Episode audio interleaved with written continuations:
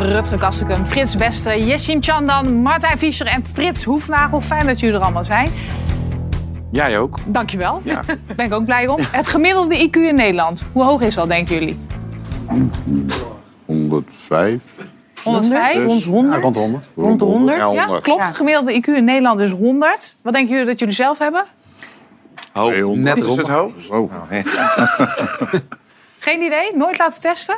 Nee. Jawel. Nou, ik zal in ieder geval vertellen dat als je tussen de 70 en de 85 zit, dan ben je zwak begaafd. Als je boven de 130 zit, dan ben je uiteraard hoogbegaafd. En ik vraag het omdat de Internationale Vereniging voor Hoogbegaafden, want die is er namelijk, heeft een nieuw lid, Teddy. Vier jaar uit Engeland en hij kan al tot 100 tellen in zes vreemde talen, waaronder het Mandarijn. En dat begon allemaal toen hij nog een peuter was.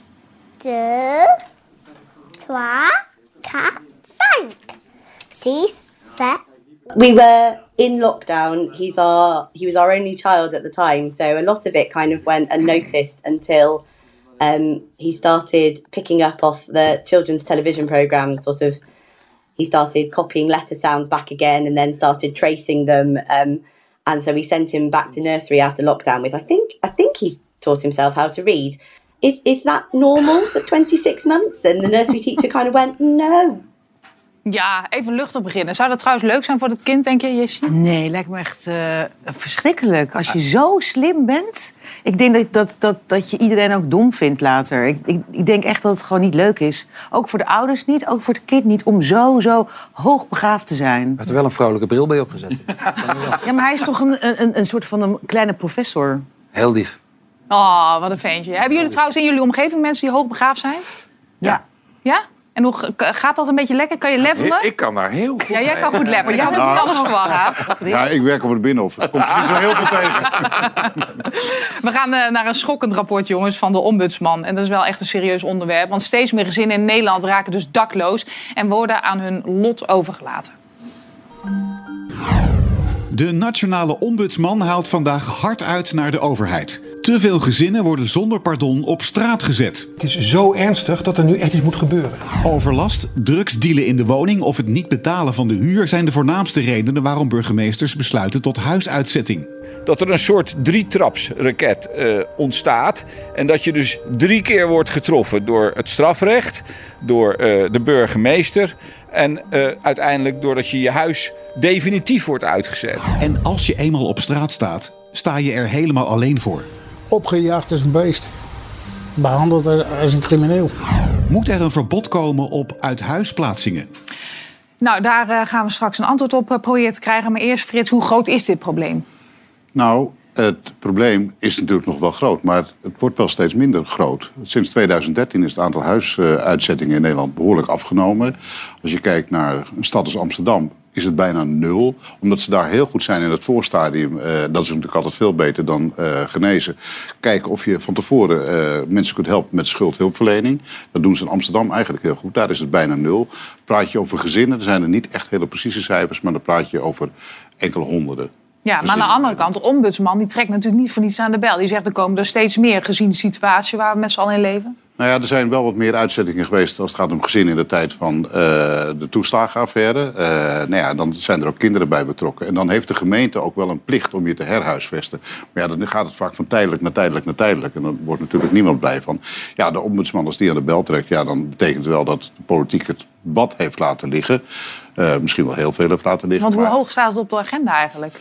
Nou ja, als de ombudsman zo'n rapport komt, blijkbaar niet hoog genoeg. eh, en dan gebeurt er te weinig. En dit is echt een aansporing aan de politiek om wel meer te doen. Maar het probleem, relatief gezien, is echt aan het afnemen in Nederland. En eh, de ombudsman die zegt dat het toeneemt. Alle cijfers, ik heb het allemaal naast zitten kijken vanmiddag Ja. nog weer. Sinds 2013 neemt het wel af. Maar het blijft natuurlijk een verschrikkelijk probleem als iemand zijn huis wordt uitgezet. Om wat voor reden dan ook. En zeker als er kinderen in het geding zijn. Ja, dan kun je zeggen, ja, dat mag je nooit uitzetten.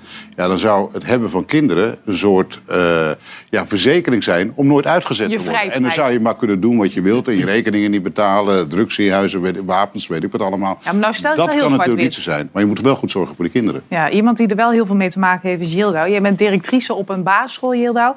Ja. En ehm, jij hebt te maken met een gezin dat op straat eh, komt te staan. Hoe gaan jullie daarmee om? Nou ja, onder andere door hier te zitten, denk ik. Ehm, Ja, het gezin dreigt eh, op straat te komen. Of dat, ja, over zes dagen staan zij op straat. Dat komt niet door drugs, dat komt ook niet door een, een, een betalingsachterstand... maar wel door heel veel andere dingen... waarbij deze moeder met haar gezin heel veel pech heeft gehad. Ehm, en heel veel gemeenten, zoals in Amsterdam misschien... Hè, zoals u net zegt, gaat het goed. Maar in de gemeente Hilversum... eh, we doen van alles. Er staan heel veel partijen omheen. Er zijn heel veel mensen betrokken. En iedereen voelt zich een, doet iets, maar lost niet het probleem op. Waardoor we eigenlijk nog steeds. eh, waardoor ik straks een leerling op school heb die over zes dagen gewoon geen huis meer heeft. Wat zou een oplossing kunnen zijn? Ehm, dat de gemeente helpt om een geschikte woning op dit moment te geven aan dit gezin. Ja, wat, wat doen jullie zelf daaraan? Ja, ja, wij zijn een school, dus ik ben geen woningbouwvereniging. Dus ik heb wel al gezegd, nou, als je echt niks hebt, dan eh, leggen we een mat in de gymzaal en eh, dat richten we in tot slaapkamer. Ehm, wat we, zeker de zorgcoördinator van, eh, van mijn school, die eh, is er extreem bezig om het hele netwerk van Veilig Thuis, van de gemeente, van jeugd en gezin, eh, om dat web aan te sporen van help dit gezin. En iedereen vindt ook dat er iets moet gebeuren, maar vooralsnog gebeurt er helemaal niks. Bijvoorbeeld Veilig Thuis zegt, nou ja, wij komen pas in actie als het dat geen gezin daadwerkelijk op straat staat. Ja, dat, dat vind ik ongelooflijk. Het is een getraumatiseerd gezin. Ze hebben al zoveel meegemaakt. Moeder heeft in een jaar echt fantastische stappen gemaakt. En nu weten we dat het gaat gebeuren. Maar we kunnen niks. Ja, het levert natuurlijk super veel stress op. Dat is logisch. Heb je eigenlijk overwogen om ze in huis te nemen? Ehm, ja. ja, maar uiteindelijk is dat ook niet de, niet de, niet de oplossing. Ja. En, en er, er is wel een oplossing. Alleen we hebben een overbruggingsperiode nodig. Ze speelt van alles. En ja, de oplossing die we dan nu kunnen bieden als school... is dan de school openstellen om, om dit gezin daar op te vangen. En hoe groot is die overbruggingsperiode? Ongeveer twee maanden. Dus dat zou betekenen als ze in het slechtste geval... eh, twee maanden in school zouden bivakeren. Ja, en dan hopen we dat de urgentie dan rond is. Want het duurt heel lang. Je kunt volgens mij dat nu ook rondmaken. Maar als die urgentie rond is, dan kunnen we verder. Ja, wel heel lief trouwens van jullie. Rutger, hoe, hoe kijk jij naar? Wat vind je hiervan? Nou, dat is natuurlijk heel vaak heel schrijnend.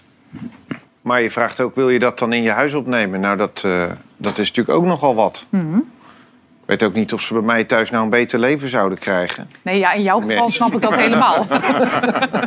dat begrijp ik. Maar jij hebt in de Hofbar natuurlijk hier ook aandacht aan besteed. Maar dat ging vooral over kinderen die uit huis Ja. geplaatst werden door de toeslagenaffaire. Dit is wel een ander verhaal natuurlijk. Maar je ziet wel parallellen. Nou ja, wat, wat, wat, wat ik verschrikkelijk vind is dat als de kinderen... eh, zo is de wet eh, als het om jeugdzorg gaat. Als op een gegeven moment eh, kinderen geholpen worden... en ze worden ineens 18, op een 18e verjaardag...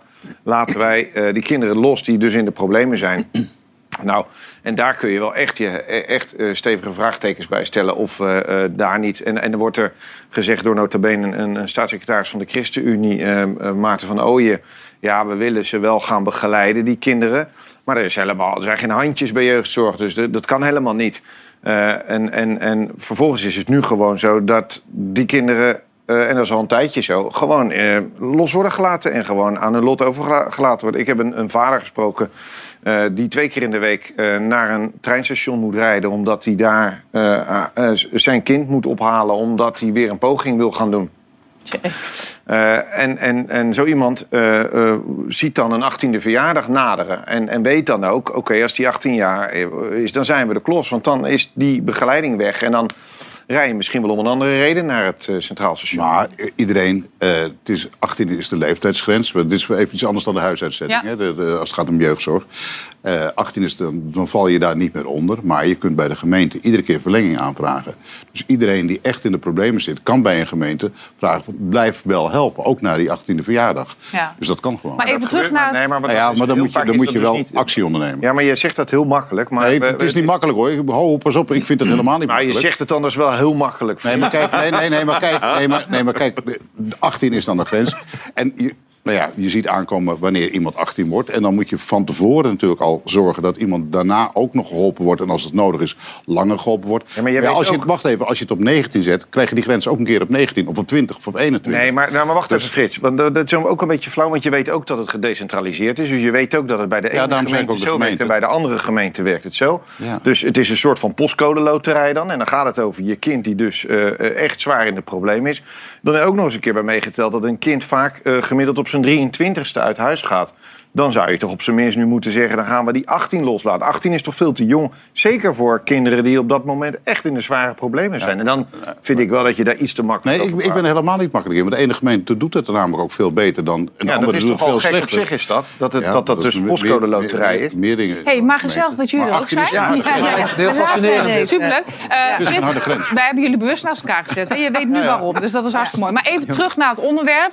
Eh uit huisplaatsing dus van een gezin. Vind, u, vind jij bijvoorbeeld dat alle gezinnen geholpen moeten worden... ongeacht wat de reden is dat ze uit huis worden geplaatst? Nee, zeker niet ongeacht wat de reden is. Want wat net in dat filmpje ook, hè, van als er sprake is van drugs of een wietplantage eh, in huis, of dat er heel veel eh, overlast eh, is, dan kan je niet inderdaad eh, dat zeggen van ja, maar er is een kind, dus die huisuitplaatsing Dus kan dan niet. laat je dat kind maar gaan. Nee, natuurlijk niet. Een huisuitplaatsing wil niet zeggen van en nu sta je op straat en zoek je het verder maar uit. Nou ja, in dit er is nog wel. wel steeds een zorgplicht. En die hebben die gemeenten ook. Ja, maar daar kunnen ze dus niet aan voldoen in dit geval. Dus wat zou je dan vinden? Dus Nee. dan ben ik wel benieuwd wat om de zorgplicht van de gemeente is. Het staat ook in de wetten. Volgens dat ze mij moeten ook. doen, maar het, ja, Ja, nee, maar dit, jij Maar bent ook te makkelijk, Frits. Maar Andere vind Frits... Ja, kind jij hebt gewoon bedacht is- dat we allemaal te makkelijk Nee, nee, nee, zijn. maar, maar Ja, we- we- nee, weet je wat het namelijk nee, maar is? Dat Ik ben niet makkelijk. Ik vind als er een kind in spel is, moet je juist niet, wat de reden ook is, loslaten. Want kinderen kunnen hier niks aan doen. En ik vind dat je dan echt even extra toezicht en begeleiding dat ze kinderen nodig hebben. Maar diegene, vind- degene die bepaalt of daar eh, opvang extra of de extra zorg is... is ook degene die de budget in de gaten moet houden. Dat is het grote probleem van die decentralisatie. Ze kijken dus iemand die moet bepalen van... oké, die mensen moeten extra zorg krijgen. Die kijken ook naar, oké, maar het geld eh, is daar en daar en daar hebben we nog... dus dat doen we niet. En dat is toch volledig fout. Daar moet Den Haag de regie pakken. Hoe dan ook, het lukt niet iedereen om uiteindelijk tot een eh, oplossing te komen. Om je een beter beeld te geven, we hebben zo'n 32.000 daklozen in Nederland. Ik wil jullie even iets laten zien, een filmpje van Dave Roelvink. Hij heeft een aantal daklozen die voor zijn huis liggen en die schieten hulp. de grond slapen hoor. In de buurt. Slippers. Door nu met zijn badjas en zijn slippers. Dave, het is Dave. Je vergeet steeds mijn naam, hè? En Frits, wat dacht jij meteen? En dat moet natuurlijk op internet. Ja, ik dacht, eerlijk gezegd dacht Ja. ik dat ook meteen. Maar eigenlijk is het toch eigenlijk best wel lief wat hij doet. Nee, het is ook best wel lief wat hij doet. Alleen, een paar ja. nieuwe vrienden. Ja, nou, Ja, was maar misschien dat ook is aan alleen maar toe. goed. Ik vind, kijk, we moeten hem niet meteen ehm soort van cancelen... omdat hij het op internet heeft gezet. Het zou juist goed zijn dat andere mensen het ook doen. Hij doet het wel. Laat het voorbeeld zijn voor anderen. Ik denk, vind wel dat het, eh, goed. ik denk wel dat het matras van Dave Roelvink wel aan vervanging toe is. Dat denk ik ook zomaar. Maar zo'n kleine aanname. Als je dat weggeeft, dan, eh, dan ken ik er ook nog wel een paar. Jongens, vinden jullie eigenlijk vinden jullie dat wij in een gaaf landje wonen? Een gaaf landje toch, dit? Gaaf land. Heel gaaf land. landje. Jawel. Ja, Ja, ik vind het ook een gaaf landje. Eh, Rutte vindt het natuurlijk ook een gaaf landje. Sterker nog, Rutte zegt, we staan zelfs stipt bovenaan. Dat zei hij vanochtend op de radio.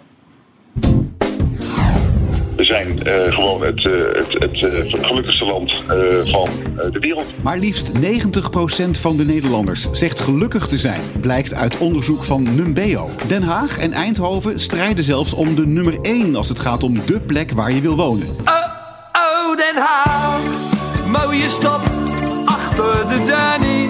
En ook Rotterdam staat in de top 10. Maar als je het nieuws erop nakijkt, krijg je toch echt een ander beeld. Stakingen, protesten, ontevreden werknemers. Wat een kutland zitten we in, man. Daarom de vraag, klagen we in Nederland te veel? Wie denken jullie dat de grootste klager is hier aan tafel? Nou, Het is heel erg. Jij bent er, oh, ik heb het als kind al. ik denk. Ja? ik. Ben Ja, jij ik een denk dat ik wel de grote klager ben. De drama queen, ja zeker wel. En waar klaag je dan vooral over? Over het weer, dat het zo koud is. Over de mensen, over ijs. Eh, ik vind dat mensen heel erg eh, eh, zuur kijken. Nee, gewoon zuur kijken, zo ongelukkig. En, ja, en dan denk ik van, dan zeg ik gewoon ook, I see dead people. Gewoon, ja. Oh, Ja, aardig, hè? Maar het schijnt heel gezond te zijn om lekker te, eh, lekker te klagen. Daarom zie je er ook zo gezond uit natuurlijk. Echt? Zie ik er gezond uit? Klagen, lekker. Nee, maar ik, wil, ik vind het ook fijn om te klagen. Waarom mag, zou ik niet mogen? Ik Maar je is dus een- mensen dat ze klagen? Ja. Nee, helemaal ik niet. Ik Oh. vind het fijn. Ja, het mooie is, mensen die klagen, die vinden zelf niet hè, dat ze klagen. Dat vinden Oh ja. vaak anderen. Dus het is een klaagparadox, om maar even zo te zeggen.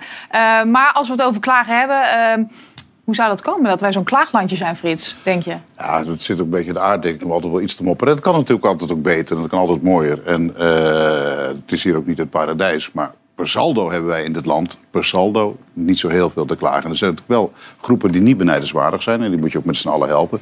Maar als je naar totaal kijkt in Nederland, nou ja, hij zit op de glunderen, Frits. Want als oud-wethouder Den Haag, Den Haag heeft de gelukkigste mensen. Dan moeten ze mijn voorburg hebben meegeteld, anders kan het niet kloppen. Denk het ook. Denk maar het ook. eh, dan zijn we. Maar het gekke is eigenlijk wel, als je nou vraagt aan de Nederlanders, dat blijkt uit tal van onderzoeken en enquêtes. Hoe vind je dat eh, ons land georganiseerd is? Hoe vind je dat nou je, jouw dochter is geholpen met een probleem? Nou, eigenlijk wel heel goed. Dus je moeder opgevangen in het verzorgingstehuis met het thuiszorg. Nou, eigenlijk wel goed. Wat vind je van de zorg in Nederland? Nou, deugt eigenlijk niet. Ik bedoel, collectief, eh, individueel zijn we eigenlijk redelijk tevreden. Maar collectief zeggen we dan, nou, het zou eigenlijk nog veel Maar beter zijn we dan moeten. niet kritisch? Zijn we gewoon eigenlijk, Oh, in plaats van klagen, zijn, we, zijn Nederlanders gewoon niet kritisch? Nou, we moeten vooral kritisch blijven. Toch? Ik denk dat daarmee te maken heeft. Van hoe kun je dingen nog beter doen of maken? Maar ik, ik ben ook wel benieuwd of jij... Waar klaag jij over, Frits? Ik, ik, ik zie jou niet als een klager. Nou, ik, nou, ik rijd tegenwoordig heel veel. Nou, nee, ik, ik word A nooit boos. En ik eh, probeer me ook niet te ergeren aan helemaal niks. Maar waar ik, ik zit nu 's morgens heel vaak eh, vroeg op de weg, eh, omdat ik vaak tot bij dus doe op. bij RTL Nieuws. En die mensen 's morgens vroeg, die rijden als idioten. Werkelijk waar. Daar kan ik niet tegen. Bestelbusjes die op zo'n stukje van ja, bumper bumper zitten. kleven. Daar, en dan 's morgens vroeg, dan lijkt het wel of die mensen nog niet wakker zijn in de auto. Daar kan ik me, daar klaag ik wel over. Ja, en jij, Rutger? Ben jij een klager? Eh, ja, ja, ik denk stiekem wel, ja. Thuis ook wel, ja, s'nachts. Als ik weer, S'nachts? weer uit mijn bed moet voor die kinderen en, en dat, ja. Ik kan wel, ik kan wel eh, mopperen, ja. We hebben even top 5 gemaakt van waar we nou het meest over klagen. Wat denken jullie? Ja, je ziet het al staan. Het weer natuurlijk. Weer, ja. Politiek, schoonfamilie. Klopt dat, Frits? Eh, nee. Nee? Leuke schoonfamilie? De airco, verbouwingen. Nou, dat zijn allemaal wel herkenbare dingen, denk ik zo, Martijn. Ja, zeker. Nee, ik klaag nooit. Ik ben een rasoptimist. Ik vind dit allemaal futiliteiten. Het weer, je doet er toch niks aan. Politiek, je doet er toch niks aan. Schoonfamilie, je ook niks aan. moet je gewoon omarmen, want dan, ja, dan heb je een heel slecht leven. De airco heb ik niet, dat scheelt ook. En verbouwen, ja. Dat, Nou, dan ben je er wel, hè? Maar dat ze in Den Haag zo gelukkig zijn, dat verbaast me niet echt. Nou, dat kwam ook uit de enquête inderdaad. In Den Haag heel gelukkig. Dat heeft natuurlijk alles te maken met jou als city-marketeer destijds. Ja, ik ben wethouder geweest in Den Haag. En toen kwam ik er al achter dat ze in Den Haag hartstikke gelukkig zijn. Zelfs zo dat wij op een gegeven moment zeiden van... eh, weet je, Amsterdam wordt altijd bezongen. Hè? In elk eh, nummer, je kan een kroeg niet inlopen of Amsterdam wordt eh, bezongen. Nou, Rotterdam ken je maar één lied. En dat is toen wij uit Rotterdam vertrokken.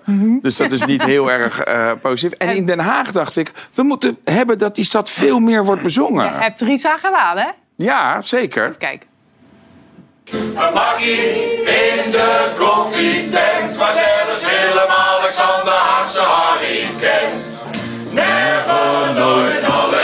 Den Haag op één. Ja, wat kan die zingen? Toen stonden we al op één. Ja, en dat is daarna alleen maar gekelderd, of niet? Nee, nu staan we nog steeds op één. Ja, dat zie je Ja, dat is op zich wel bijzonder dat Den Haag op één staat. Den Haag is natuurlijk een hele wonderlijke stad met eh, grote tegenstellingen. Als je nou bijvoorbeeld kijkt naar de Benoordenhout, een wijk als Dutterdel of een Statenkwartier, vergeleken met Moerwijk, Schilderswijk, Laakkwartier. Je hebt hele grote sociale st- tegenstellingen uit Den Haag, in Den Haag. En toch zijn die mensen ook in die wijken waar eh, het inkomen wat lager ligt, eigenlijk heel blij met hun eigen wijk en eigen stad. Ja, maar waar zit hem dat dan in, denk je? Nou ja, misschien Het de zit hem in de stad en in de mensen. Ja. Ah, nou, daar kan ik niet, eh, niks aan eh toevoegen. Niks aan doen. Op twee Nee, staat daar kan ik niks aan doen en niks Op aan twee wereldwijd is trouwens ook wel opvallend. staat Eindhoven. Ja. En op drie Wenen en op vier Canberry. Dus het is echt wel Eindhoven wereldwijd. vind ik ook wel bijzonder. Waarom? Nou, die Nou, mensen leuke zijn stad ook. Eindhoven. Breda staat er niet bij, dat is jammer. Maar Jessim, wordt klagen makkelijker door social media, denk je? Ja, ja, ja. Kijk, social media kan iedereen helemaal losgaan. Wat er allemaal niet goed aan iemand is. Of wat er niet goed is aan politiek. Of wat, whatever. Nou, social media helpt wel dat mensen helemaal los kunnen gaan. Maar ik zie het ook misschien... Je moet ook zien als dat ze een gevoel uiten. Dus ze, ze klagen via social media hoe erg dingen zijn. Ja, en het hoeft niet face-to-face, dat is ook wel Ja. zo. Denk jij nog steeds van, waar, zit ik, waar ben ik in beland? Of denk je, het is wel oké? Wil je de- hier de uitzending? Ja, half acht? Ik vind het heel leuk, samen met Frits. En, eh, ja, Oh, en de rest Frits. niet? Ja, de rest niet. Ja, nee, nee, de rest ook. Nee, nee. Ja. nee, maar ik bedoel, de twee Fritsen. Ik bedoel, De twee dat Fritsen, voelt ja, toch een beetje als een dubbel team. Ja, Zometeen, oh, zometeen niet meer hoor, want we gaan het over de VVD hebben. Maar eerst, eh, er is bijna overal een personeelstekort, dat weten we. En dus neemt automatisch de werkdruk toe. En er is meer ziekteverzuim. Steeds meer werknemers vallen uit met een burn-out. Dat is vandaag bekend geworden, maar was al een tijdje zo. Dat is toch wel een beetje de ziekte van deze tijd. En al lang geen onzin meer. Of ja, toch wel. Wat denk jij? Rutger, wat denk jij? Onzin of niet? Eh, ja, dat is toch wel weer lastig. Want er zijn natuurlijk mensen die daar... Maar ik, ik zit zelf altijd... Want ik denk dat ik het ook wel twee of drie keer heb gehad. Maar ik ben Een wel, burn-out? Ik, ik ben wel gewoon doorgewerkt. Ja, kijk, dat vind ik En dan wel... zeggen dus mensen die een burn-out hebben gehad... dan heb jij echt geen burn-out gehad. Dus dat- ja, ik vind het wel een beetje moeilijk. Waar uitte zich dat dan in? Ik, werd, ik ben een half jaar eh, aan één oor helemaal doof geweest. ja, ik lach erbij, maar was niet leuk. was niet leuk.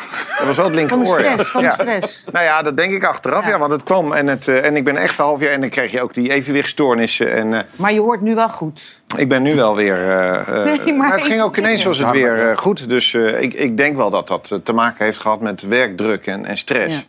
Werkdruk en stress. Aan de andere kant zou je ook kunnen zeggen... ja, eh, we moeten allemaal hard werken. Een beetje hard werken, daar krijg- je toch geen burn-out van? Nou, ik merkte... Ik denk dat het juist de combinatie is. Ik denk dat het vaak helemaal niet eh, enkel en alleen werk is. Het is juist die combinatie van werk en een thuissituatie. En heel veel mensen willen ook nog van alles. Hè, dus je moet je oude vrienden eh, blijven zien. Je, je moet sporten, je moet je partner tevreden houden. Je moet je kinderen eh, eh, eh, opvoeden. En er komt er ook nog werk bij. Ik denk helemaal niet dat werk Dat is samenleving de reden voor stress veel. is. Maar ik, ik merkte wel, als mijn vrienden uit Turkije komen... die gaan mij bezoeken, die zeiden van... Hè, wat is een burn-out? Iedereen heeft hier over een burn-out. En toen vertelde ik wat het was. En toen zei ze, oh, maar dat zijn wij eigenlijk... maar wij werken gewoon door. En ik denk wel, kijk... Ze slapen wel smiddags, toch? Dat is Spanje. Oh, dat is Spanje. Nee, dat is, de Spanje en Turkije niet verwarren met elkaar, Rutger. Hoe hoog was jouw IQ ook alweer? Ja. Dat, in Turkije doen ze geen siesta. Maar dat geeft wel aan, ik wil het echt niet bagatelliseren, burn-out. Want ik heb mijn directe omgeving wel gehad. Maar toch denk ik van... Het is ook wel een welvaartsziekte. Want als je voor een vaste werkgever werkt, je hebt een contract, dan kun je, dan kun je wel thuis blijven. Maar als je ZZP bent en je, hebt een, een- je bent Dus bakker, consumenten... dan kan je niet thuis blijven. Ja? Wat Nou, eh, Oud-minister Van Dijk die zei vroeger altijd van eh, hard werken is niet erg, maar je werk niet af kunnen krijgen. Dat is erg. Dat je iedere keer tegen grenzen aanloopt. Maar wat je wel ziet, en voor de goede orde, ik bagatelliseer niets van al die klachten niet. Maar je ziet wel van, van- van klachten in een bepaalde periode, jaren 80, eh, de- hoorde iedereen over hyperventilatie. Jaren 90 vielen alle collega's uit met RSI. Hoor je niemand meer over op dit, bijna niemand meer over. En nu valt de een naar de ander om met een burn-out. Is het een trend? En dat, ja, ik onderschat het niet hoor. Want een echte burn-out, ik ken, collega's die echt heel erg eronder lijden. Maar het is, het is een soort golfbeweging. En dan, nou ja, dan komt er weer misschien straks weer wat anders waar we heel erg last van hebben. Of het valt meer op, het wordt meer gediagnosticeerd. eh, Maar we hebben toch ook, eh, want ik wilde net zeggen consumptiemaatschappij... maar we hebben toch ook een overprikkeld brein. We worden natuurlijk continu uitgedaagd in allerlei dingen. Heb jij wel eens tegen een burn-out aangezeten eigenlijk? Nee, niet echt een burn-out. Nee, want ik, ik zal nog even na te denken. Drie keer, dat is wel heel erg veel. En eh, er is geen moment dat je denkt, nou voel ik het aankomen, nou moet ik iets doen. Nou ja, wat wel dus zo is, is dat je, eh, eh, als je het een keer meegemaakt hebt, voel je hem wel eerder aankomen. Waar voel je dat aan dan? Nou, dan voel je diezelfde symptomen. Eh, dus bij mij uitzicht dat dan bijvoorbeeld in een brok in mijn keel of een, of een oor wat doof wordt. Dat heb ik nog steeds. Als het bij mij te veel eh, naar mijn, eh, hè, dat het te druk wordt en te veel stress, dan krijg ik dat soort symptomen. En dan weet ik wel dat ik weer een tandje, een, een stapje terug moet doen. Ik heb in die tijd dat het zo heel erg aan de hand is, heb ik ook. eh, ik, ben wel, ik ben wel gewoon doorgewerkt, maar ik heb wel een stapje terug gedaan. Waardoor het op een gegeven moment weer wegging. En waar krijg je het meeste stress van? Wat is dit van dit geluid? Ja, Ja. we worden afgeleid, maar het is gewoon een trein die Oh, langs komt. Niks van de hand verder.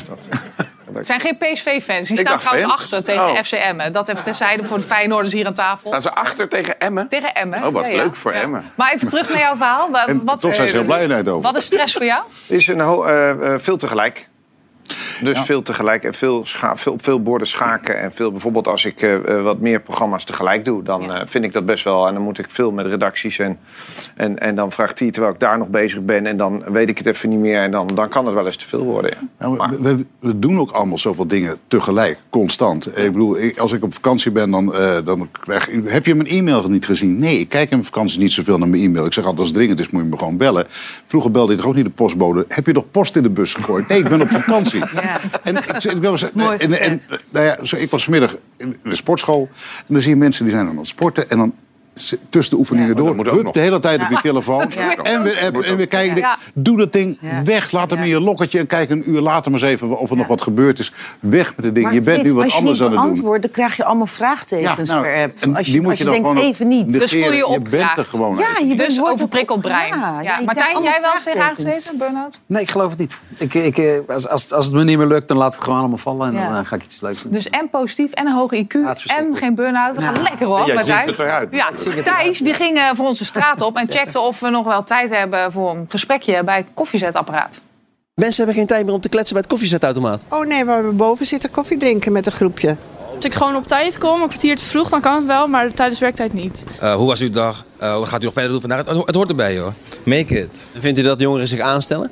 Dat heb ik ook zelf zat keren gezegd. En dat is ook het zijn watjes, maar de, de, de hele mentaliteit is anders als, als vroeger. Ik sta bij de bloemenbalie en de mensen komen maar, de mensen komen maar. Het is eigenlijk geen tijd om te rusten. Het is te veel. Waar je met vijf man staat en je er eigenlijk zeven nodig hebt, dan mis je, mis je mensen echt waar joh. Ik ben zelf onderneemster, dus dan doe je het eh, eigenlijk een beetje altijd voor jezelf. Dus d- dat maakt het ook leuk. Is die lekker bruin trouwens? Ja, ik ben net terug uit Curaçao. Over werkdruk gesproken.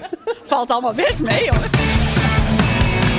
Ja, wat heerlijk. We hebben dit ook even voorgelegd aan de medewerkers van het Hart van Nederland panel. Medewerkers zijn tegenwoordig. 32% is het eens met de stelling en 68% is het daarmee oneens. Hey, hoppakee. Ja. Lang zal. Nou, dat is duidelijk. Ja, ja, ja. ja, ja. Oh, Frits. Ah. Gefeliciteerd. Dankjewel. 75 jaar. Wat een onzin trouwens dit. Maar goed, dat scheelt Maar heel leuk bedankt. Ja, ja dankjewel. Graag gedaan.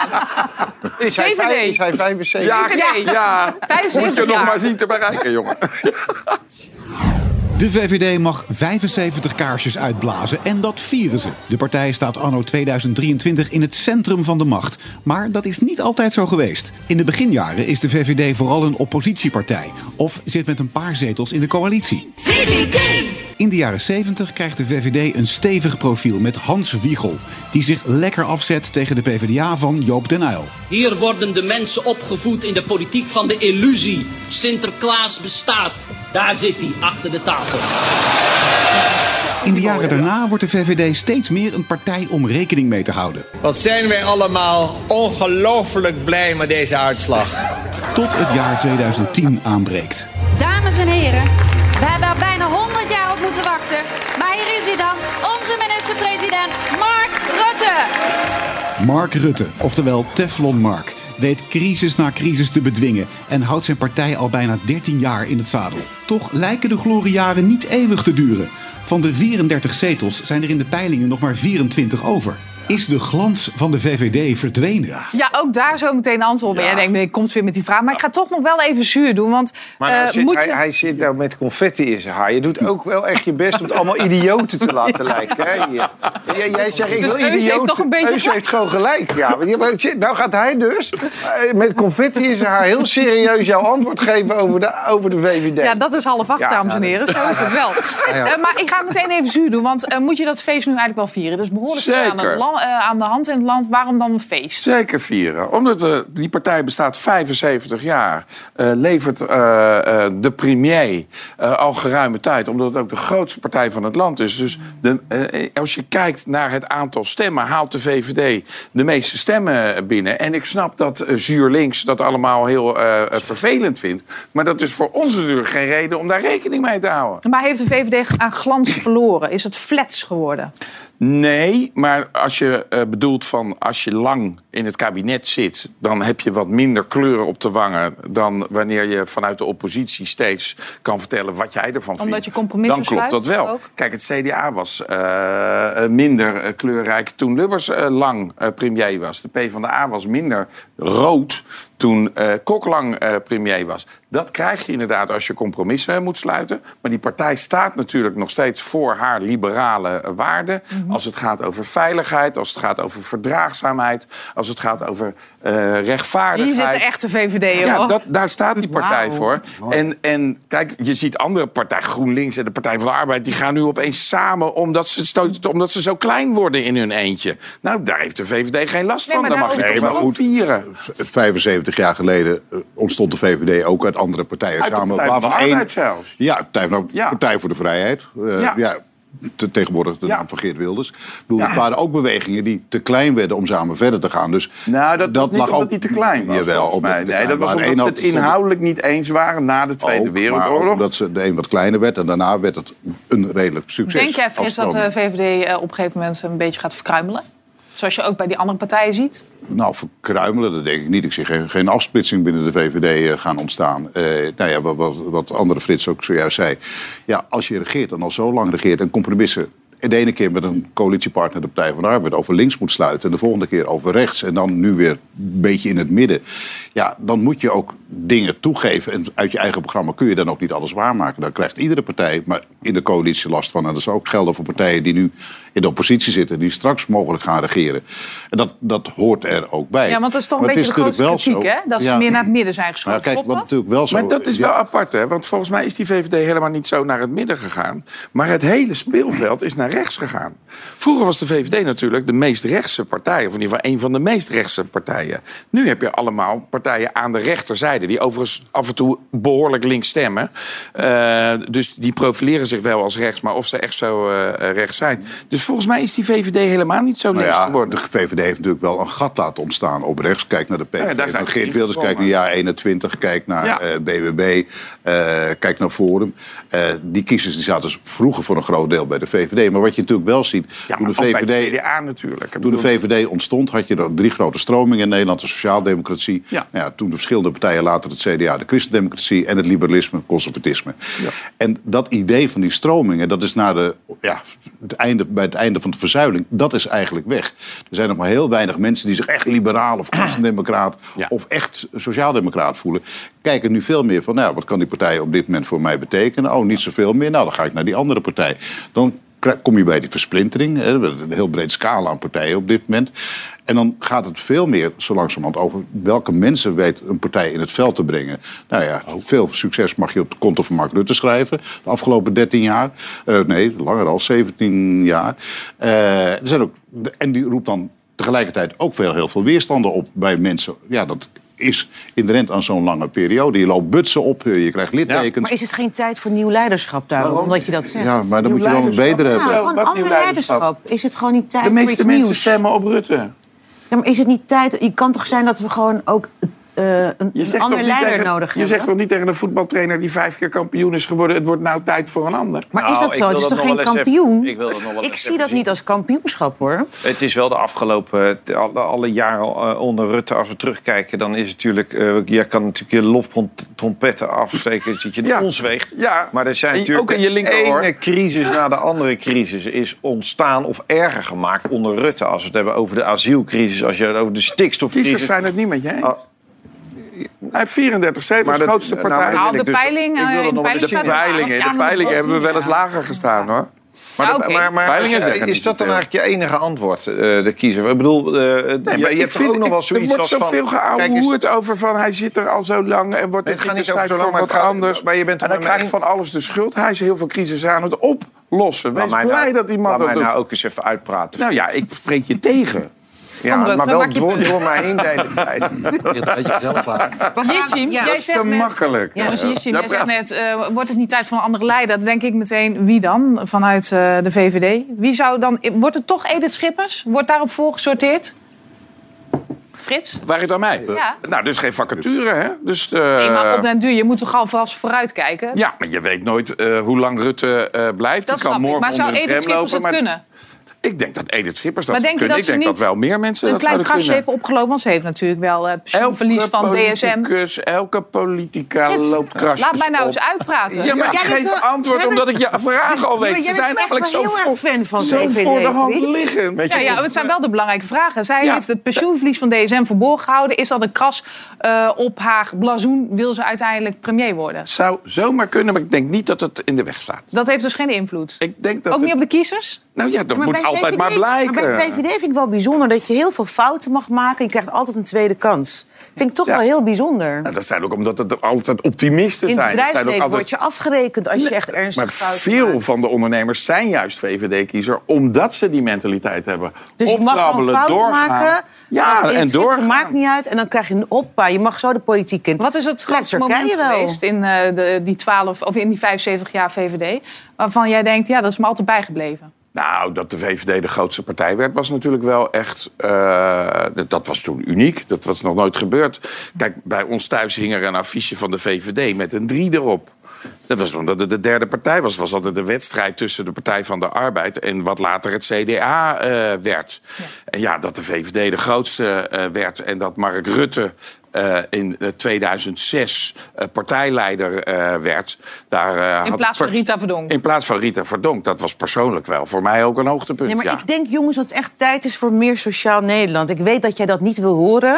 Maar ik denk dat we met de huidige crisis, energiecrisis, inflatie... heel veel gezinnen Oh, maar in dan- wacht even, wacht even, wacht even. Dan, bedoel, je kunt het kabinet met al die partijen, je kunt alle partijen in Nederland heel veel verwijten. Maar die energiecrisis kun je weinig partijen in Nederland verwijten. Ik bedoel dat er een oorlog aan de gang is, dat Rusland geen gas meer levert. Dat kan geen BBB, dat kan geen PVV, dat kan geen GroenLinks.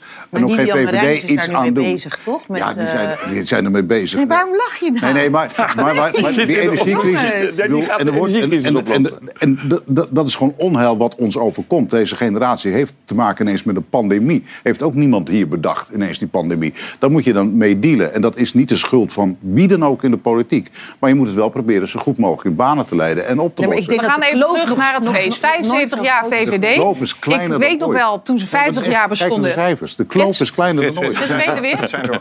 Ik ben dan in principe de baas, hè? Oh ja, ja, zeker.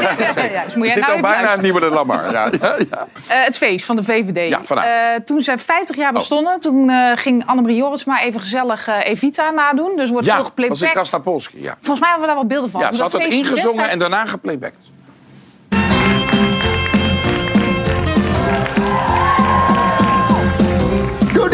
Ladies and gentlemen. I need you.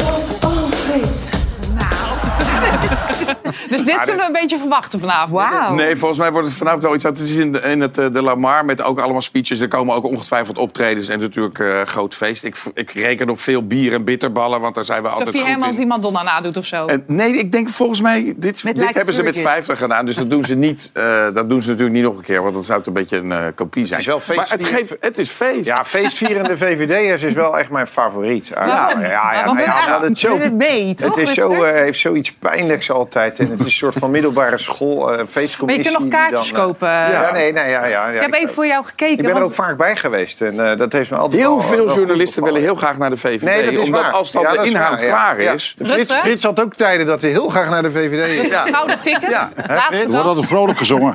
Ja. Een gouden ticket, laatste kans, 80 euro. Kan je lekker daar. eh, en dan ontvang je ook nog een cadeautas van de VVD. 80 euro. Ja, 80 euro kan je daar gewoon naartoe in de Lamar. Oh, Gezellig kan je kijken hoe Sofie Hermans Madonna Kost ook weer niks. Zometeen, waar ga jij nou zitten in een vliegtuig wanneer je op vakantie gaat? Heb je daar een bepaalde module voor? Hoe dan ook, denk er even over na. Tot zo.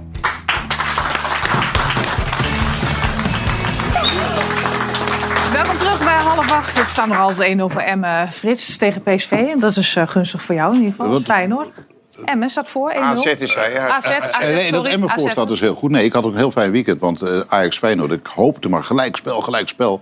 Daardoor heeft, is AZ nu weer twee punten uitgelopen op Ajax... en twee punten ingelopen op Feyenoord. Ja, dus ik doen een fantastisch goed. weekend. Maar vlak Twente ook niet uit. Jongens, als jullie, eh, als jullie gaan vliegen, houden jullie dan heel erg rekening met waar je gaat zitten in het vliegtuig, Martijn? Nee, eigenlijk niet. Ik ga gewoon eh, bij de uitgang. Ja? Met een parachute.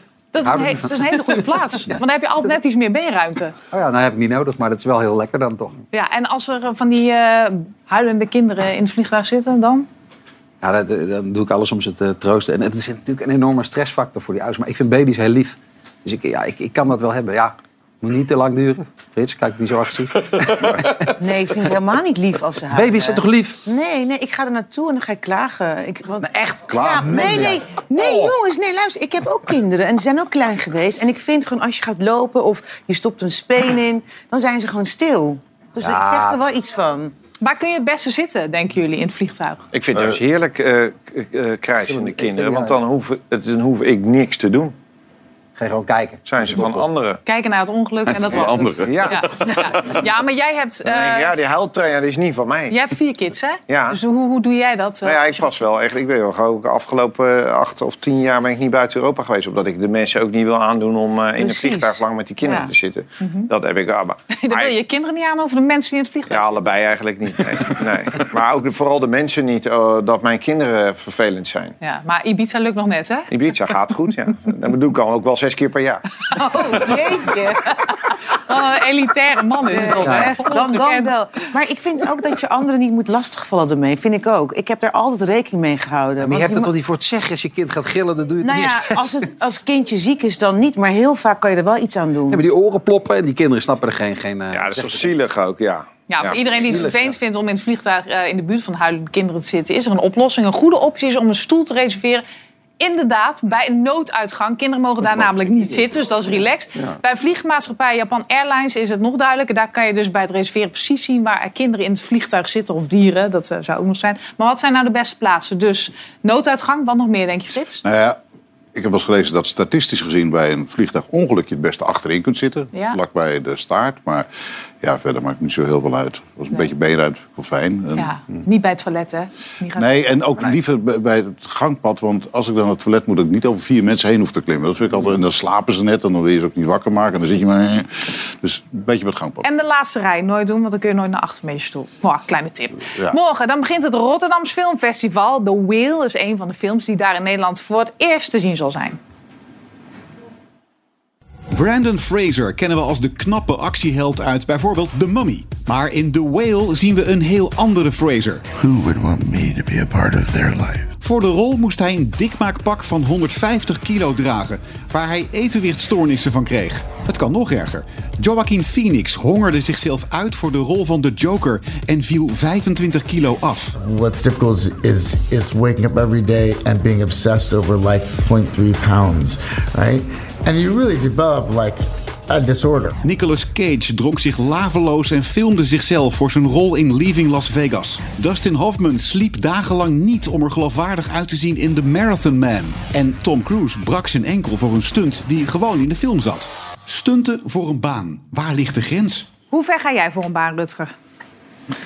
Nou, ik heb onlangs een, eh, een, eh, me- meegedaan met een, een, een fietsprogramma gemaakt... waarbij ik best wel echt wel, eh, echt wel heel eh, diep moest gaan, ja.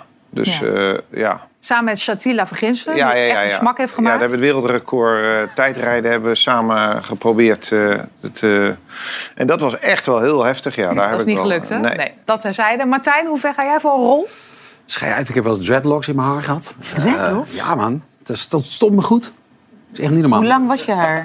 Nou, dat was, dat is toch van die vlechten die ze in kunnen Ja, ja, maar hoe lang was Nou, dat? heel lang, tot op mijn naad. Dus eh, gekke dingen. En Maar dus- je moet eens aan Frits Hoefnagel vragen wat die er allemaal voor doet om er zo uit te zien. Ja, maar daar wijden we, een, daar wijden we een heel programma. Dus dat doen we nu niet. Eh, Dennis, jij bent eh, filmjournalist. Je bent een filmveelvraat. Je weet er alles van. Ehm, hoe ver zijn de acteurs in jouw beleving gegaan voor rollen? Heb je wat voorbeelden? Ja, er zijn mensen die absoluut tot het gaatje gegaan zijn. En eigenlijk een van de grote bekende actieacteurs, iemand met de meeste miljoenen op zijn naam, die gaat iedere keer weer tot de grens, of tot het, ja, bijna tot het gaatje. Tom Cruise. Tom Cruise. Ja. Tom Cruise, die als hij een stunt heeft met een vliegtuig, nou we zien nu een fragmentje daarvan, dan gaat hij ook feitelijk met het vliegtuig de lucht in. En ik hoor heel vaak verhalen van mensen dat ze zeggen van ja, maar is dat niet overdreven of doet hij dat niet om een beetje stoer gevonden te worden? Als je die films terugkijkt en je ziet wat hij doet, je voelt de wind door zijn haar gaan. Je ziet in zijn gezicht de reactie dat, er hier iets, eh, dat hij gevaar loopt. Hij heeft ook voor een Mission Impossible film aan de buitenkant van dat, dat hoogste gebouw van de wereld gehangen. En dan moest hij daarop klimmen.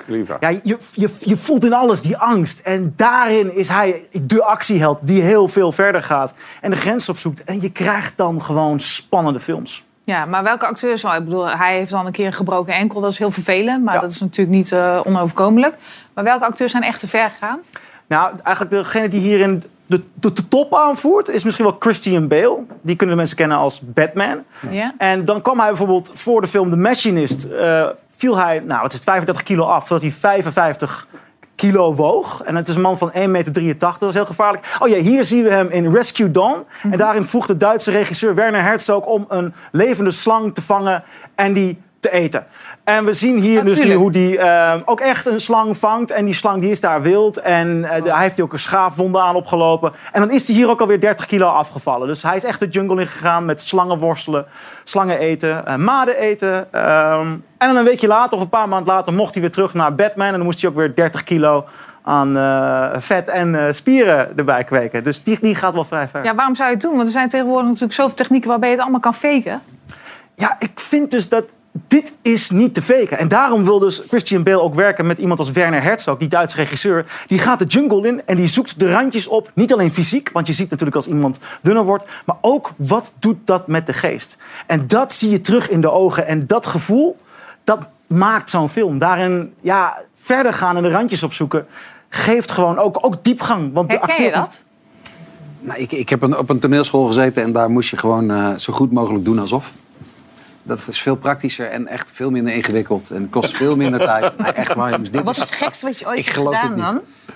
ja, ja, je moet voor films soms gekke dingen doen. Ja, eh, voorover laten vallen in het ijs, s'nachts. Allemaal leuk. Met de du- duikers, zodat je niet op een fiets valt. Dus, ja. Maar, maar je gelooft het niet? Dat het nodig is? Nee, ik, ik, nou ja, kijk, dit gaat natuurlijk Nou, wel als je ver. echt kan acteren, heb je toch niet nodig? Nee, maar dat is ook wat Laurence Olivier tegen Dustin Hoffman zei bij de Marathon Man. En toch is Dustin Hoffman... Ik bedoel, ja, je weet natuurlijk ook gewoon dat die, die man is gruwelijk goed. Als zij denken dat ze het nodig hebben... En, en Jared Leto is daarom bij de Joker heel ver gegaan... dat hij eh, varkenshoofden en eh, ehm, gebruikte condooms rondstuurde. Is natuurlijk niet echt een goede aanrader om te doen. Maar hij wil in die rol van de Joker komen. Ja, ik heb nooit de Joker gespeeld. J- jij hebt ook nooit de Joker gespeeld. het is aan hem om erachter te komen. Ja, ze- En, ik, en ik, ik drink al zes jaar niet. Ik- nee, het, is, het, het kan heel goed eh, los van elkaar bestaan. Het is echt niet nodig. Maar Hoe, hoe ver zou je gaan? nou, eh, dit, dit, dit eh, hoeft voor mij niet zo nodig. Ik, ik heb ook gewoon een gezinsleven, snap je? Dat is toch helemaal niet te doen? het, was wel- het is gewoon heel inefficiënt. Maar ik vind het heel bewonderenswaardig. Raging Bull niet. eh, eh, eh, eh, Robert De Niro, die Oh ja. geloof, nou, hoe ongelooflijk veel die aankwam. Nou, nou, ik, het, is- het is bewonderenswaardig. Ja, ja. Maar het is ook om het dus dan te zeggen, weet je wel. Dat je dan kan zeggen van ja, ik heb dat gedaan. Want, want je maakt het uiteindelijk voor mensen zoals wij... die eh, op dat moment dat zij hun leven wagen aan ons derde whiskietje zitten... al lang niet meer geen angst in ogen zien, zeg maar. Wat je allemaal doen, Frits? Nou ja, ik werk de hele dag met politici. Dat vinden mensen ook al verschrikkelijk. Als ze, alleen de gedachte al dat je de hele dag met politici eh, te maken hebt. Maar nou ja, wat zou je allemaal doen? Ja, geen idee. Eh, ik, bedoel, ik, ik, ik heb leuk werk en ontzettend veel plezier in mijn werk. En ik heb vroeger natuurlijk ook allerlei baantjes gehad... waar je fysiek heel zwaar werk moest doen. En, maar ja, dat deed je toen, want dan wil je toch wat geld verdienen. Nou, Kijk, hij, ga- hij gaat voor zijn werk eh, proberen een eh, de- de- tijdrijdfiets heel hard te rijden. En dan doe je ook heel veel. Dan ga je ook afzien voor je werk. Bedoel, Sluiten we daarmee af. je ook niet voor je lol, toch? Beetje positief. Je hebt leuk werk, Frits, en hou dat zo. Ja. Dankjewel voor je komst. Kom je snel nog een keer? Ja, Gezellig. Jullie ook? Mooi. Het is altijd wel eh, leuk als je kind, want daar gaan we er even mee uit... eh, voor dezelfde voetbalclub is als jij. Maar dat is niet altijd het geval. Kijk maar.